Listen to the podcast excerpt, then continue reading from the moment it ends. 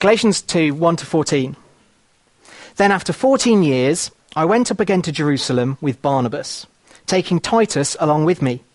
I went up because of a revelation and set before them, though privately, before those who seemed influential, the, to, to, the, the gospel that I proclaimed among the Gentiles, in order to make sure I was not running or had not run in vain. But even Titus, who was with me, was not forced to be circumcised, though he was a Greek. Yet because of false brothers secretly brought in, who slipped in to spy out our freedom that we have in Jesus Christ, so they might bring us into slavery, to them we did not yield in submission, even for a moment, so that the truth of the gospel might be preserved for you. And from those who seemed to be influential, what they were makes no difference to me. God shows no partiality. Those, I say, who seemed influential, added nothing to me. On the contrary, when they saw that I'd been entrusted with the gospel to the uncircumcised, just as Peter had been entrusted with the gospel to the circumcised. For he, who worked through Peter for his apostolic ministry to the circumcised, worked also through me in mine to the Gentiles. And when James and Cephas and John, who seemed to be pillars, perceived the grace that was given to me, they gave the right hand of fellowship to Barnabas and me, that we should go to the Gentiles, and they to the circumcised. Only they asked us to remember the poor, the very thing we were eager to do. But when Cephas came to Antioch, I opposed him face to face, because he stood condemned. For before certain men came from James, he was eating with the Gentiles. But when they came, he drew back and separated himself, fearing the circumcision party. And the rest of the Jews acted hypocritically along with him, so that even Barnabas was led astray by their hypocrisy.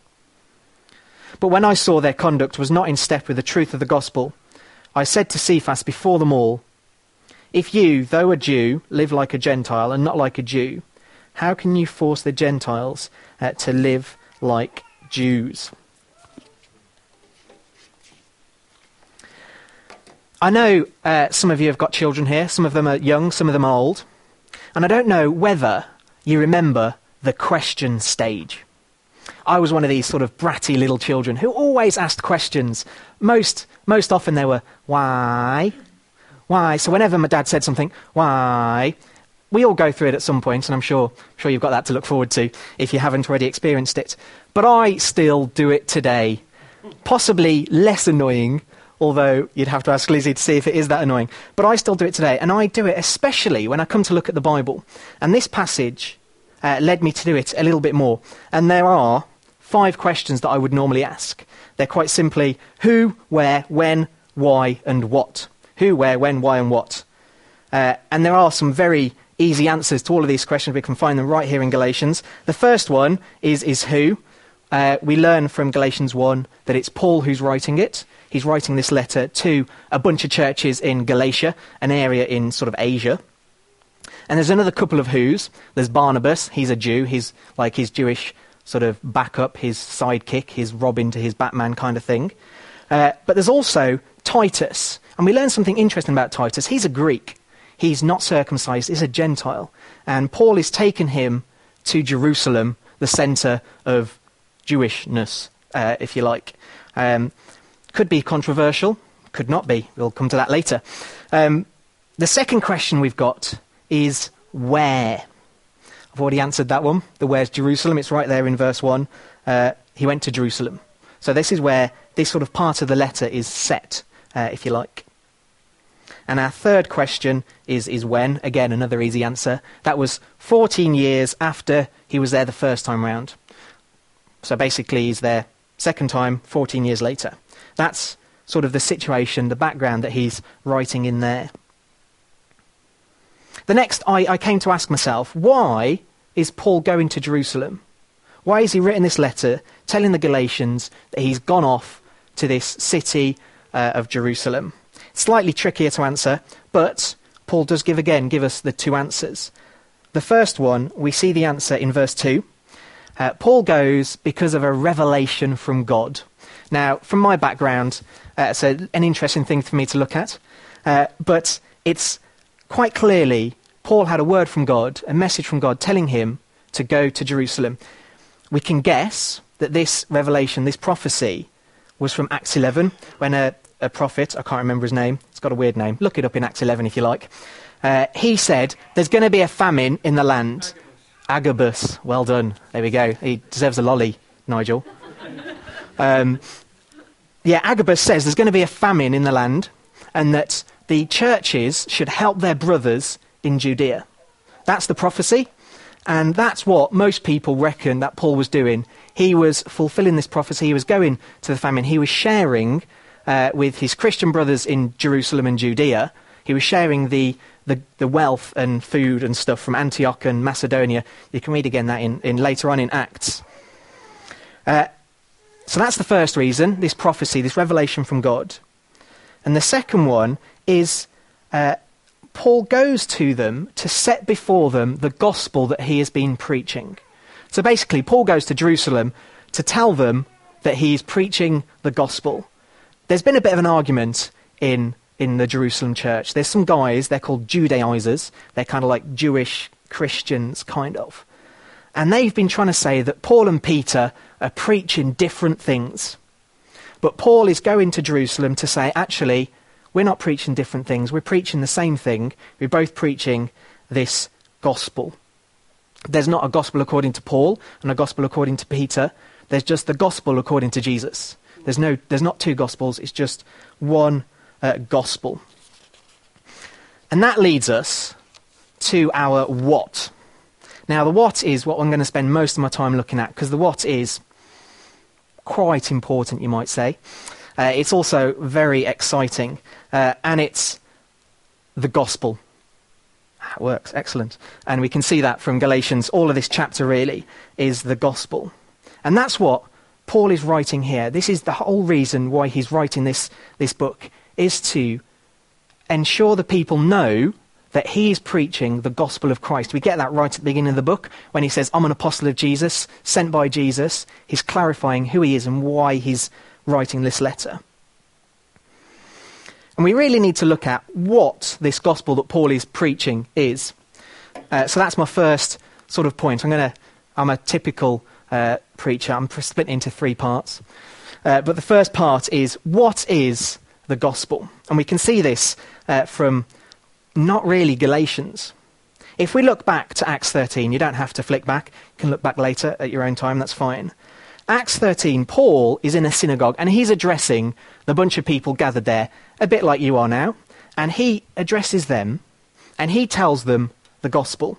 Now, basically, my summary of this is, uh, is this God chose Israel. He chose Abraham and he called him, he gave him these promises.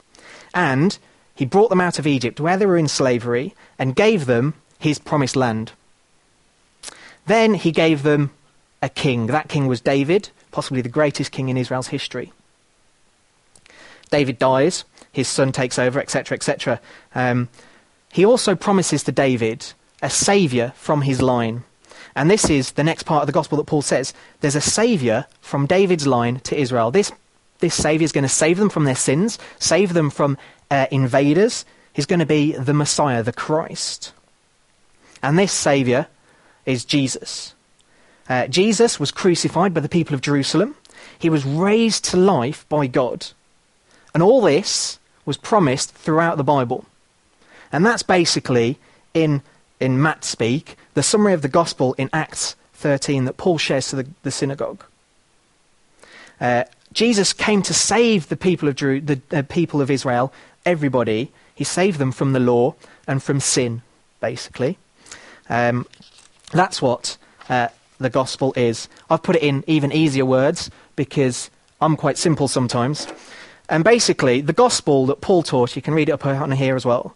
Sinners like us, like you and me, we can be pardoned from the judgment we face for rebelling against God, and we can be accepted by Him because of His grace in sending His Son to die in our place. I'm going to read that again because that is really important. Sinners like us can be pardoned from the judgment we face for rebelling against God and we can be accepted by Him because of His grace in sending His Son to die in our place. That is basically the gospel that Paul preached. That's basically the gospel that we have today. It's not what we do. It's not anything I can do. It's what Jesus has already done for us. Died on the cross. Martin Luther, a great German reformer, he puts it, he says, sola fide, uh, which for those of you who don't speak Latin is faith alone. It's faith alone that saves us in Jesus dying on the cross in our place to take our punishment. That's the gospel. It's also our invitation, picking up on what Chris said earlier. It is an invitation to us. It's an invitation to all of the Jews, an invitation to all of the Gentiles, an invitation to all of us here today. It's one we don't deserve, but it's one that Jesus died to give us. This invitation, a place in heaven. That's what the gospel is. Jesus dying on the cross in our place to set us a place in heaven. So the gospel, we've looked at quite a lot. Um, but Paul often went to speak to different people and he changed how he introduced the gospel to different people. So in Acts 13, he's in a synagogue and he goes on the history of God, the history of Israel. But when he's speaking to Gentiles, he goes from a different view. He shows, when he's speaking to uh, the people in Athens, for example, he shows that God, who created the world, is the God who saves. So Peter, uh, Paul, and Peter actually did it too, he changed how he introduced the gospel depending on who he was talking to. What he never changed was the truth of the gospel. And this is why he was in Galatians, not in Galatians, why he was writing Galatians, because he's saying, I might change how I introduce the gospel. I might preach uh, God the Creator, or I might preach God the Father of Israel. But it doesn't matter where I end up, because the gospel always ends up at Jesus. Mm. And that's, that's the way it should be today, isn't it? We might, might not work preaching the gospel to the Jews in this building now because we're not Jewish. It might not work preaching one thing to one people. You can preach one way to students, one way to old people. That's great. We should always be willing to uh, interact with people where they are. But what we should never do is change the truth that Jesus Christ died on the cross in our place to take our punishment. And that's what Paul here is writing. In this whole letter, he's saying, don't do it. Don't change the truth. Don't change the gospel. And Paul knew people were trying to do it. That's what the Judaizers, were trying to do. They were trying to add circumcision to the gospel. Circumcision is, is an interesting topic, but it's basically was the sign that the Jews had been saved. And these Judaizers were saying that in order to be secure in your salvation, you needed to have this outward sign, this circumcision. And Paul very, very clearly says to them, No, you don't need it. That's not what saves you. You don't need to add anything to the law. Anything to Jesus, in fact, not to the law. The Judaizers wanted them to follow the Mosaic law. It's not a law made up of a lot of different pictures, don't worry. Uh, but it's the law. It's, it's just Jesus is what we need to follow. We don't need to try and do different things. We don't need to try and live our life because uh, that will save us. We don't need to go to church to save us. We don't need to give money to the poor to save us. Because it's Jesus who saves us. All those things are good things to do, but it's Jesus who saves us. Now, I hope you realize I think that's quite important, as I seem to have said that quite a long time. But that is what Paul is going on all through the book of Galatians, all through all of his letters. He's saying that Jesus is the center. Jesus is where our faith should be at. And there's going to be people who try and change that. There's going to be people who try and dumb down uh, the gospel to try and make it acceptable to people.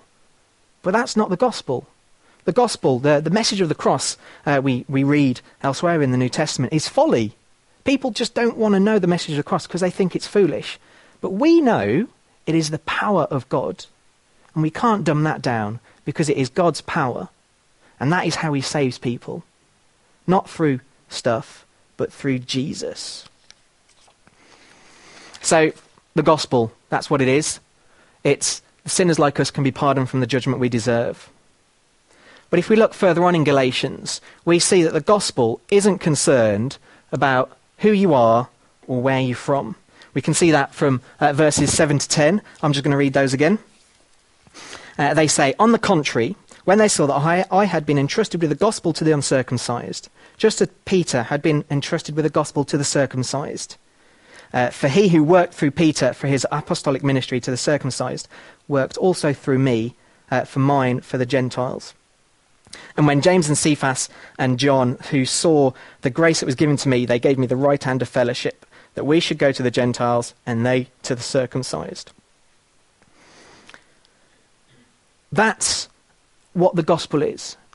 It's not just for us here, it's not just for the Jews, it's for everyone, for anyone who wants to receive it. The gospel is for everyone. It doesn't matter where you're from, it's for all of us. God's people originally, when he chose them, were just the Israelites. So they thought they were the chosen people of God. They thought they were super special. But the gospel shows us, Jesus dying on the cross shows us that actually it's not just the Jews, the chosen people of God.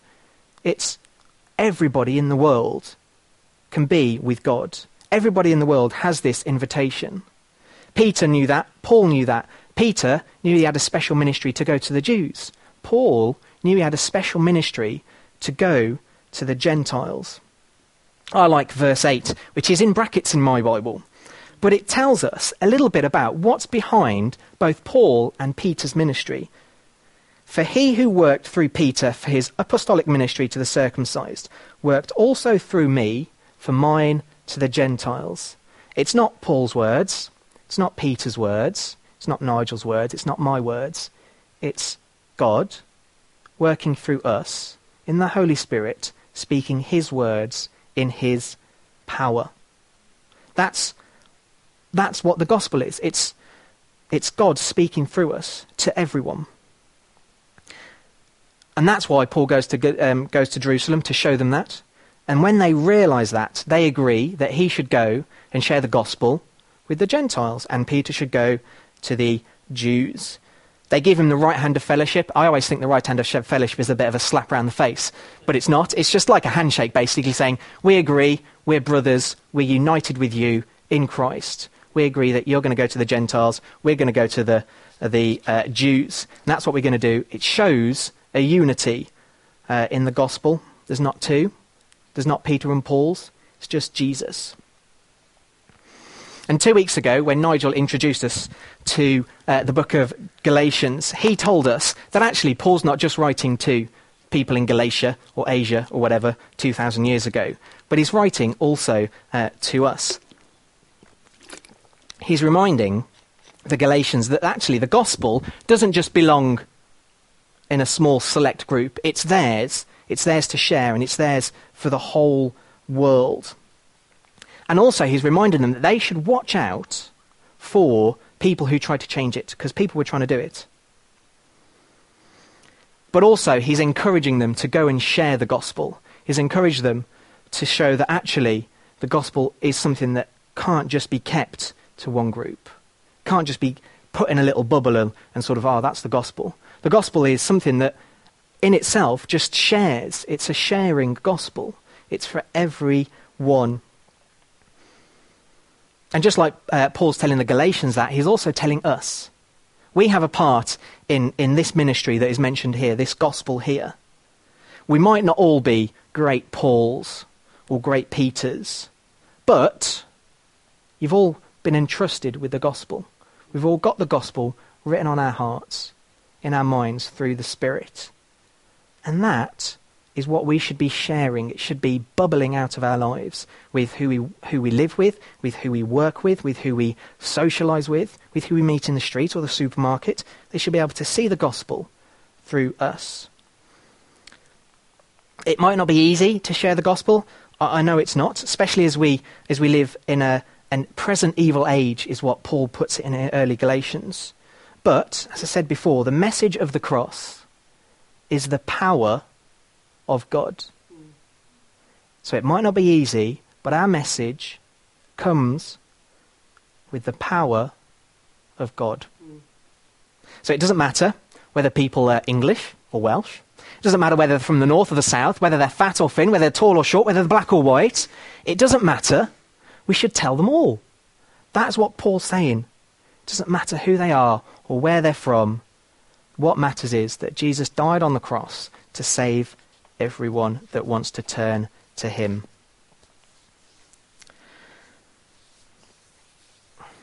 We now get, in Galatians, you might have noticed I didn't quite read verse 10, because it almost seems like it's a bit of a throwaway line. It seems like it's sort of just tagged into the end there on a, on a, on a passage about the gospel. And it says, They asked us to remember the poor, the very thing I was eager to do. And I thought, that's a bit odd. What's that doing in there? Why, why has he suddenly gone from talking about the gospel to talking about remembering the poor? And then I thought for a minute, and I thought, actually, that's what the gospel is all about, isn't it? It's about sharing something rich with people who are poor. But what they wanted, in, in particular in this verse, in this, in this passage, they wanted to ensure that Christians were looking after each other. They were sharing this unity in the gospel, that they weren't being two separate groups, that they weren't just having, you know, one little church here that has nothing to do with this little church here. Which is why I find it really encouraging with things like Borderlands when you've got a group of churches working together. Even when you get things like um, gospel partnerships, which um, are basically when a bunch load of churches all get together and do all sorts of stuff together. I find that really encouraging because that is the unity of the gospel put into practice. It doesn't matter. Sometimes people can believe different things slightly, but they've got that unity in the gospel. Jesus uh, is central to that, and as long as they, that's fine. Um, but there's a couple of challenges I found. This was quite challenging to me, and there's a couple of challenges here to us, I think. One here is do we support our fellow Christians, our fellow brothers who are struggling? And the second uh, is are we caring for the poor? Do we care for the poor and do we share uh, with them? And this passage might not exactly be talking about sharing with non believers, but I think it's true, isn't it? Caring for people is a great practical way for us to share the gospel. Um, Isaiah prophesies about it. He says the gospel will come uh, to the poor. And it's, that's a good thing to do, to share people, the good news, uh, with people who are poor, who have less. But you notice there as well, it's not just caring for the poor. This, past, this, this verse there isn't just on its own, it's in the middle of the gospel. And it shows us that actually we can't just care for the poor and the gospel separately. They are closely related. They're together. If we, if as a church you're doing good stuff for the poor, which is no bad thing to do, but if you're not sharing that with the gospel, you know better than any other non-governmental organisation. You know better than anybody else if we're just doing that. We've got something special to bring, which is the gospel which speaks into people's lives, which changes people's lives. And so when we help the poor, when we help people, it should be that partnership between helping them and sharing the gospel with them, because that's their ultimate need, isn't it? Can't turn my page. Stuck together. Excuse me. So I'm gonna. I've got. A, I've got a couple of stories actually, which I, I find quite encouraging. My uh, mum and dad uh, from the Midlands. They go to a little church. It's called Karma Evangelical Church, and it's tiny. It really is. But it's in the middle of two huge high-rise flats. They're uh, um, council owned and council run, and in these flats, they've got loads of drug addicts. They've got loads of alcoholics. They've got loads of down and outs, rejected by society, basically. Um, and what my, my, my parents' church does, every month on a Saturday morning, they have breakfast. And they welcome the people from the flats into the church. Quite nice. I like breakfast. It's always a good thing to do. But also, they've got, they used to have a bit of wasteland at the back of their church, and they converted that, with the help from the people in the flats, into a therapeutic garden. So they were able to get the, these drug addicts to come and dig their garden. And that was a great sort of thing for them to do. It helped them. It helped them. It helped them to interact with other people. But on the, on the, on the monthly breakfast, there is a, always a short gospel uh, presentation. And from these works, there are two or three guys in the church now from the flats who have become Christians and who are now fighting their alcohol, alcoholism. That's the good news of the gospel. Through sharing with these guys, through giving them a place where they can be accepted, through giving them breakfast, through sharing the gospel, they've come to see that Christ is their Saviour. And actually, that is now affecting their life. So they're trying to turn away from their alcoholism.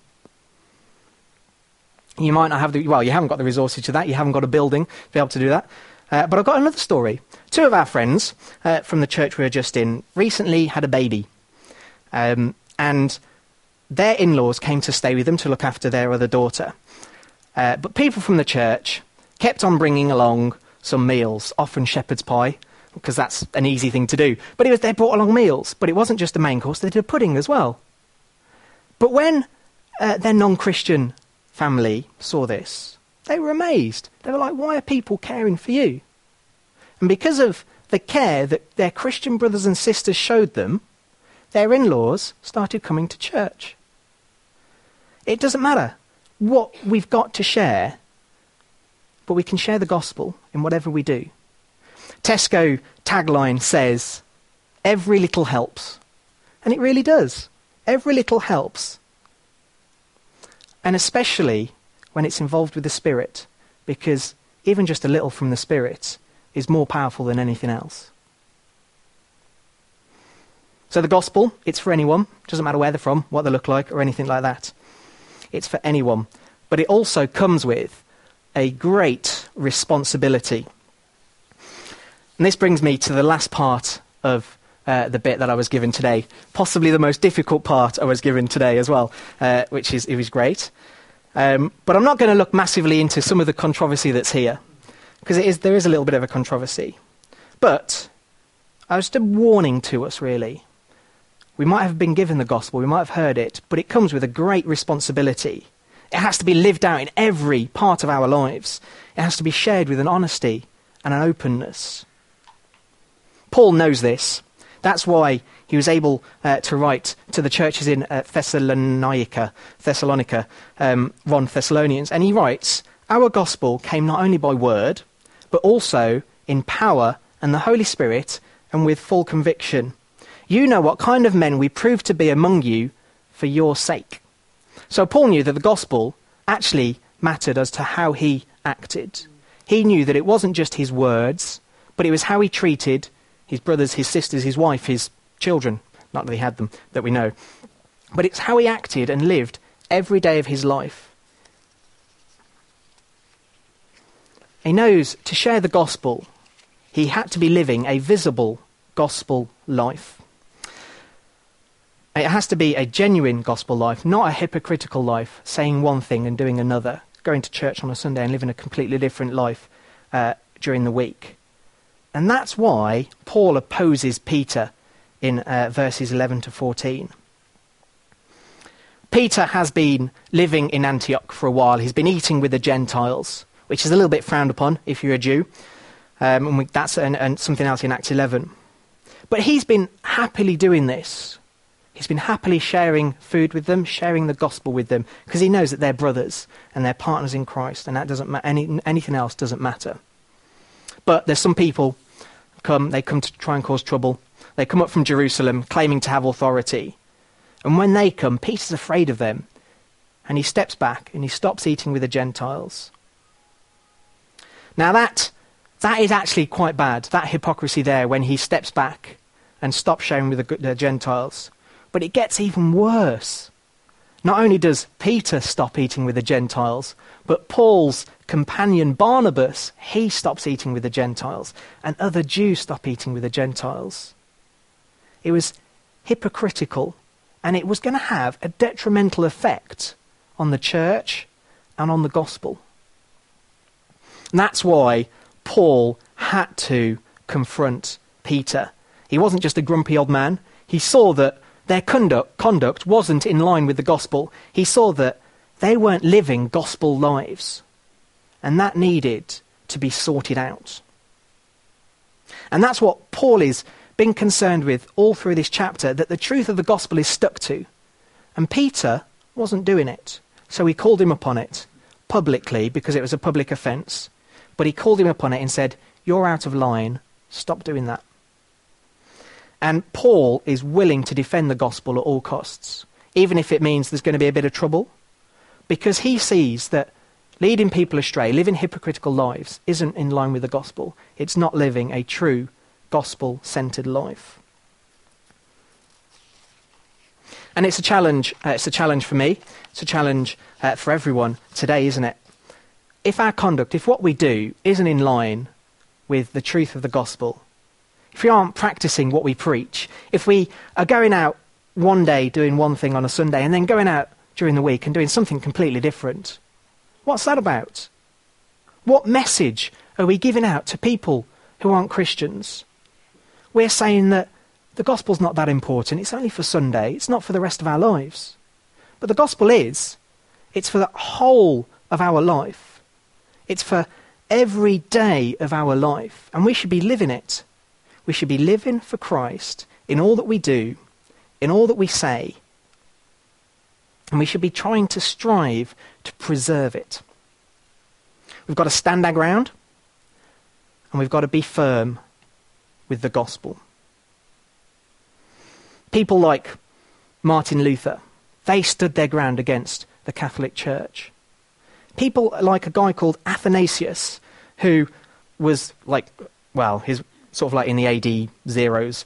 He was quite a while ago. He was willing to be exiled at least four times when the gospel was under attack. He was willing to stand up for the gospel. And that's a challenge to us today. Are we willing to stand up for what we believe? Are we willing to, to say, that's out of line with the gospel? It doesn't have to be a public thing, it can be a private thing where we um, talk to our brothers and sisters. But are we willing to stand up for the gospel. Sometimes it might not be to the extent that Martin Luther and Athanasius had to be, but it's still not going to be easy. But we know that the gospel isn't our power, it isn't Nigel's power, it's God's power in us, through us. The gospel, we've looked at it quite a lot. It doesn't matter who you are, doesn't matter where you're from, doesn't matter anything like that. It shouldn't be changed. It's true. And we should live our lives according to it. But also, it needs a response. We can't just ignore it. We can't just hear it. We've got to, there's got to be a response. There are a couple of responses. The one is to ignore it and not do anything about it and just think, oh, that's a nice story for them. The second one is to accept it. And when we accept it, we follow it. When we follow it, we praise Christ. It's great, some of the songs we've been singing this morning, they've all been remembering what Christ has done on the cross. And that's what we should be doing because of the gospel. Praising our Lord Jesus Christ for what he did on the cross for sinners like me. Jesus died for us to bring us to himself, to give us that invitation. I don't deserve it. No way. But Jesus did it for me. And to me, that's worthy of praise. So, just as we finish, uh, I think we're going to sing some more songs just to, or as we carry on in the service, we're going to just sing some more songs. We're going to just respond um, and just have a moment of quiet and just respond in your own hearts to God, and then we'll respond out loud to the praise of our wonderful Saviour.